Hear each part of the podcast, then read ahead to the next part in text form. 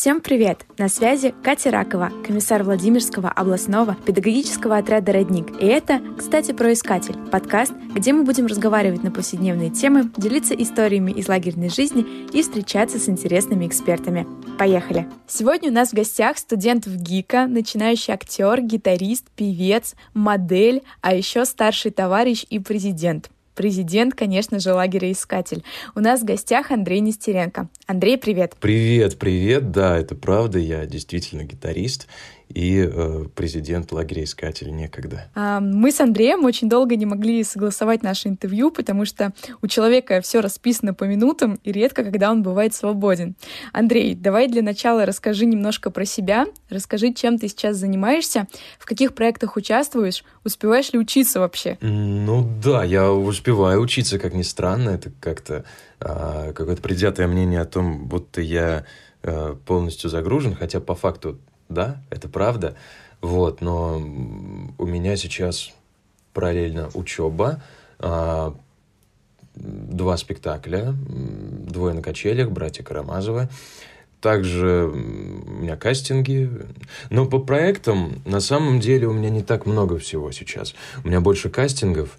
А проекты пока что только планируются, но это скорее на конец весны. А кастинги? Ты говоришь, то, что ты сейчас ходишь на большое количество кастингов. На какие, если не секрет? Сейчас вот из последнего один парень, э, баскетболист, там очень крупный проект про баскетбол. Я не буду говорить, э, что и как, потому что, э, ну, это пока что засекреченная информация. Вот, и там вроде как пока более-менее складывать. Я пока не знаю, как там сложится, конечно. Вот, потом, значит, один — это комик, стендапер.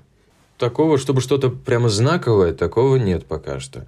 Я с такими не сталкивался. Ну, я думаю, что э, на кастинг э, на роль стендапера у тебя очень хорошо должно получиться, потому что с юмором у тебя все в порядке. Как ни странно, да.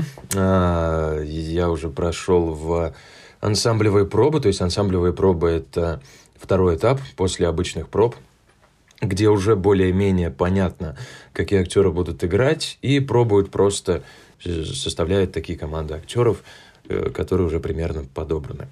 Вот, это последний этап, крайний, и если уже там утверждают, то все это, это уже точно. Буквально вчера листала твою страницу ВК и наткнулась на пост от 4 июля 2017 года, который гласит «Поступил в АМГИК». А, давай попробуем перенестись на несколько лет назад, когда ты понял, что хочешь стать актером. Потому что, чтобы вы понимали, мы с Андреем учились в одном классе, и сколько я его помню, он был заядлым физиком и математиком. А тут абсолютно творческая профессия. Почему? Как так вышло? Ну, э, слушай, на самом деле корни прорастают еще в детство, лет в 10, в 11, где я смотрел очень много э, видео на YouTube про то, как делается кино, и мне так хотелось вот в это во все попасть, потому что это была такая магия реально, то, что за кадром происходит. Э, я начал снимать своего Гарри Поттера, с парнями со двора в радужном нашем. Вот. А, и... Но я тогда не мог, как бы, наверное, себе признаться, что хочу стать актером, потому что как бы я с самого детства, с самого первого класса так прям э, яро учил математику, э, еще кучу всяких технических отрасли для того, чтобы, наверное, стать, не знаю, инженером, там, пойти по стопам родителей. Вот, но у меня такая вот в голове была перспектива, и все. Но потом, в одиннадцатом классе, ты, наверное, это тоже помнишь, я резко у тебя, по-моему, и спросил, типа, Катя, ты же сейчас там пробуешься, да, ты же знаешь, как э, поступать там в театральные вузы, скажи там что, как.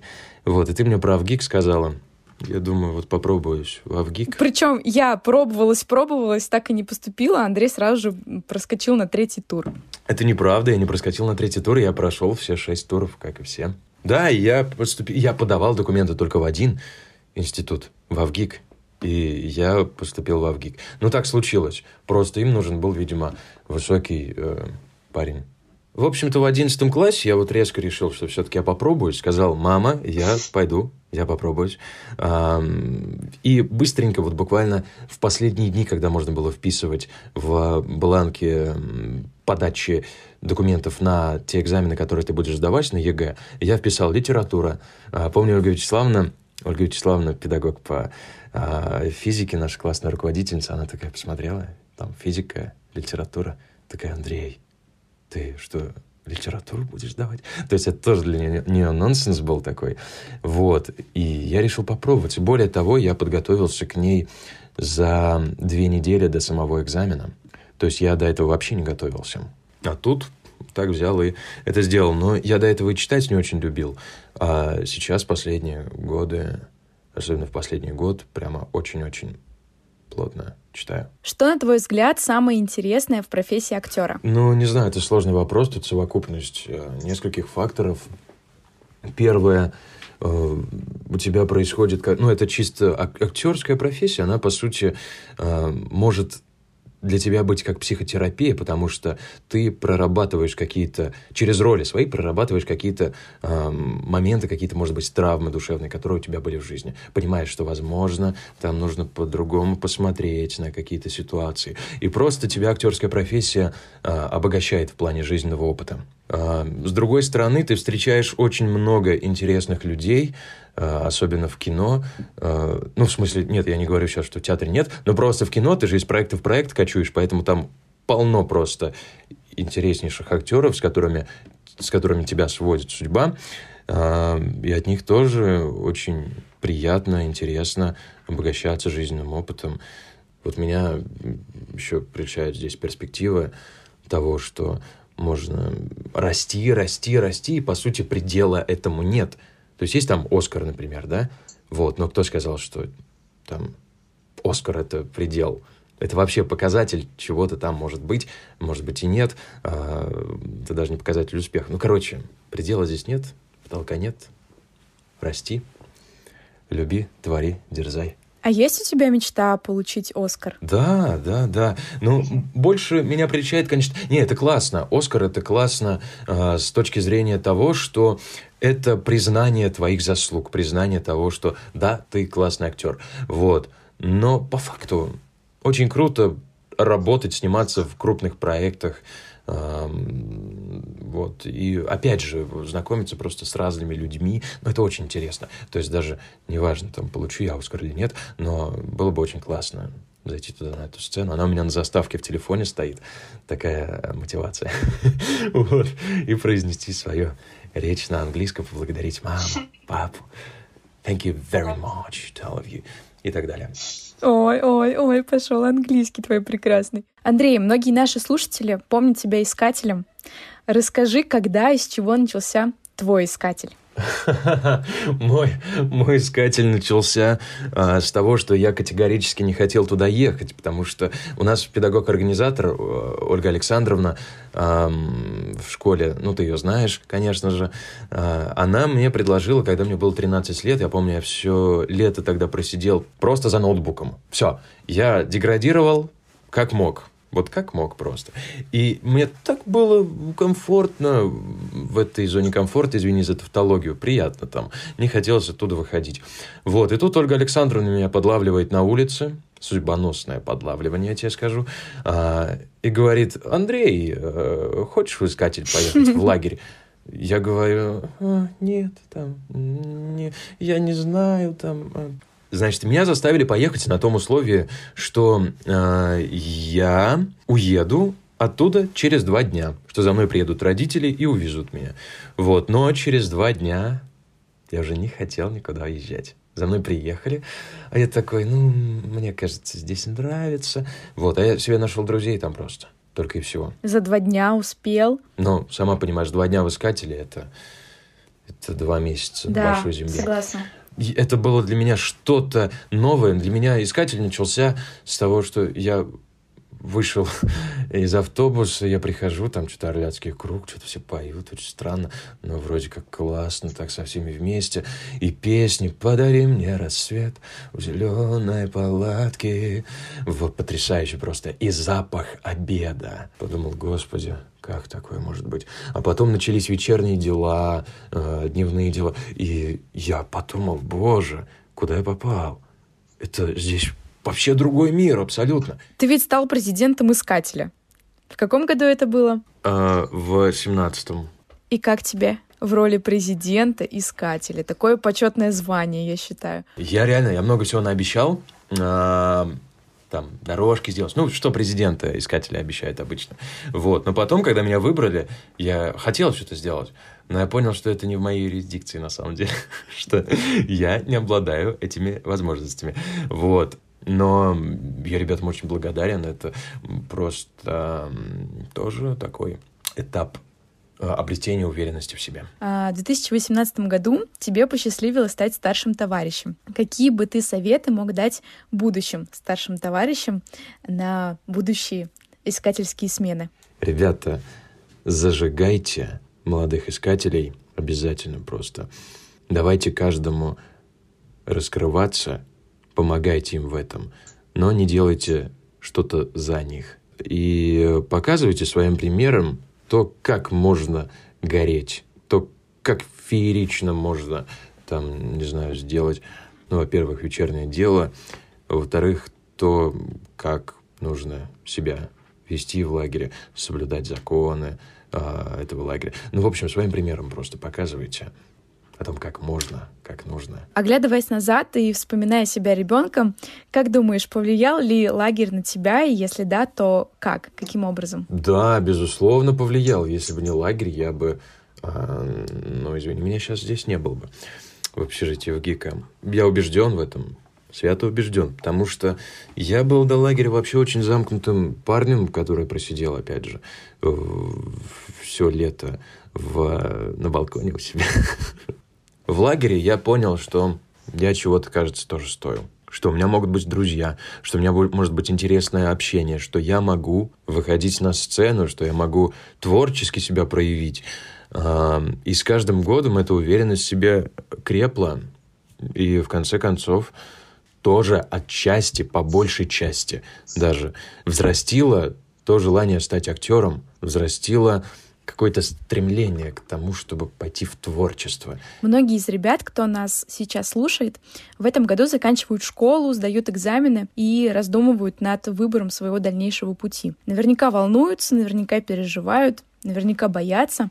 И что бы ты мог посоветовать будущим выпускникам в преддверии, так сказать, их новой главы в жизни. То, в какой вуз вы поступаете, не определяет вас как человека и не определит вашу дальнейшую судьбу. Потому что вы можете отучиться один год, понять, что это не ваше, и перейти в другой вуз. Может быть, платно, конечно. Но э, если вы о чем-то мечтаете прямо э, яро, сильно, но не поступили в вуз, где этому обучают, вы можете попробовать еще раз. Еще, и еще, и еще. Ну, просто не бойтесь ошибиться, во-первых, это никогда. Просто никогда априори не бойтесь ошибиться. Я не только про вуз говорю, а про все. А, а во-вторых, слушайте свое сердце все-таки. Эм, да, бывает, да, не хватает баллов, понятное дело, но на этом жизнь не заканчивается. Можно попробовать, мне кажется, еще раз. Можно попробовать другими путями дойти до цели, которую вы хотите достичь. Беритесь за то, что вам предлагает жизнь. Если она вам говорит, типа, вот для тебя открыта дорога туда, попробуй это, попробуй вот это, попробуй с другой стороны. Берите это, берите, хватайте. А, мне кажется, самое глупое — это не попробовать. Блиц-опрос, на который можно отвечать развернуто и даже нужно отвечать развернуто. Первый вопрос. Кино или театр? Кино, потому что я не хочу себя привязывать к театру.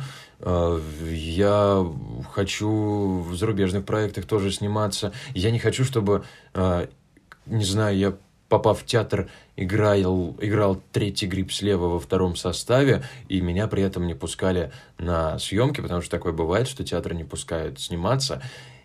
И кино, потому что я люблю кино. Я очень люблю кино и люблю съемочный процесс. Вот так. Картофельная запеканка или морковная? Важный вопрос, подумай, прежде чем ответить. О том, как интуиция мне сейчас подсказывает. Я очень хочу картофельную запеканку. Я люблю картофель, во-первых. А, я... Катя, я не ел с шести вечера, даже с пяти. Зачем ты мне сейчас этот вопрос задаешь? Сейчас уже 10 часов уже, я очень хочу есть. Но я не буду, я буду держаться. А, картофельная запеканка, я люблю картофель, я люблю картофельные запеканки.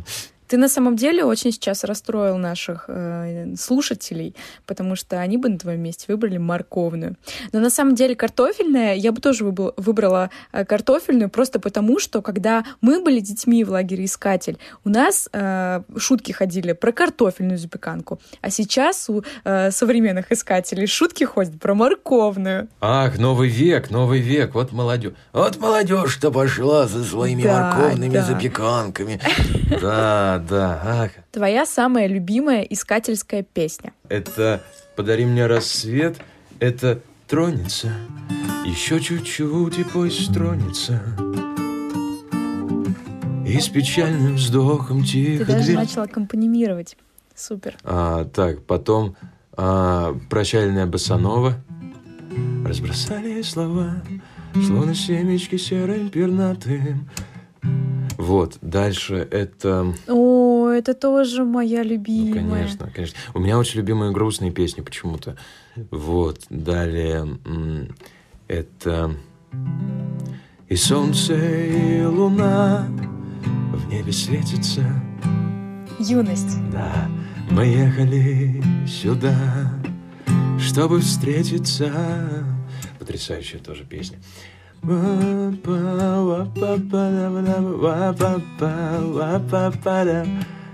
Детство. А, и все будет хорошо, ты знай, и все. Вот, ну, в общем-то, это вот такие вот, прямо топ таких самых. Твою, твои любимые искательские песни мы узнали, а любимое вечернее дело. Вспомнишь? Какое у тебя было? Вот самое запоминающееся, как оказалось, для меня вечернее дело было, которое организовывал Дима Шевелев, делал военное дело, потому что его перенесли со, сцен, с эстрады в, туда, где тир, там вот куда-то туда. Вот, и это мне так запомнилось, я не знаю почему, наверное, потому что это очень необычно, что там именно проходило вечернее дело, и да, это было очень атмосферное такое дело с фонариками на улице. Так, ну и последний вопрос. Вопрос с продолжением. Если бы ты еще раз поехал в лагерь в качестве ребенка, ты бы... Если бы мне было 13 лет, я поехал бы в искатель в качестве ребенка, я бы пробовал себя везде, где только можно, я бы не боялся а, ошибиться, не боялся бы показаться смешным, я бы эм, хватался за каждое мгновение и э, просто кайфовал бы от всего. Не боялся бы ни одной секунды. Если бы я поехал в искатель э, сейчас, даже пускай там каким-то чудом в качестве ребенка, обману так всех, пускай, вот, я бы не выпирался. Я бы не выпирался, я бы не показывал себя, э, я бы, наоборот, помогал новичкам, помогал остальным ребятам, Э, раскрывать их таланты, одарил бы, если можно так сказать, вниманием, потому что каждому человеку нужно, чтобы его выслушали, чтобы его поняли, чтобы к нему были внимательны. Я бы это осуществил, выслушал бы каждого, помог бы, подсказал бы, но не выпирался бы сам сейчас. Нет, потому что мне это уже не нужно. Андрей, спасибо тебе большое за интервью. Мне кажется, оно получилось очень таким интересным. А, мы и послушали про тебя, про твою актерскую профессию, а, послушали про твое искательское детство, а, узнали советы, которые ты бы дал а, будущим старшим товарищам, будущим искателям. Вот, спасибо тебе большое. И я жду приглашения на твой спектакль какой-нибудь или там на твой фильм. Мы все ждем, когда ты получишь Оскар. Вот. Чтобы тебя от души поздравить. Спасибо тебе большое. А, искатели, всех люблю, всех обнимаю. Ребята, дерзайте, творите, любите. И вы знаете что. еще делайте. Горите. Зажигайте других. Кстати, в этом году у нас юбилейная смена Искателю 55, поэтому если атмосфера и обстановка будет позволять, если пандемия нас вновь не настигнет, мы ее очень не ждем. Вот, мы будем тебя ждать в гости. Приезжай, мы будем тебе очень рады. Я с удовольствием, я с удовольствием приеду. Спасибо огромное за предложение, за приглашение. С вами был подкаст «Кстати, про искатель», его ведущая Катя Ракова и наш гость Андрей Нестеренко. Нас можно послушать почти на всех площадках, а за обновлениями следите в нашей группе ВКонтакте, а также в Инстаграме «Про искатель». Пока-пока!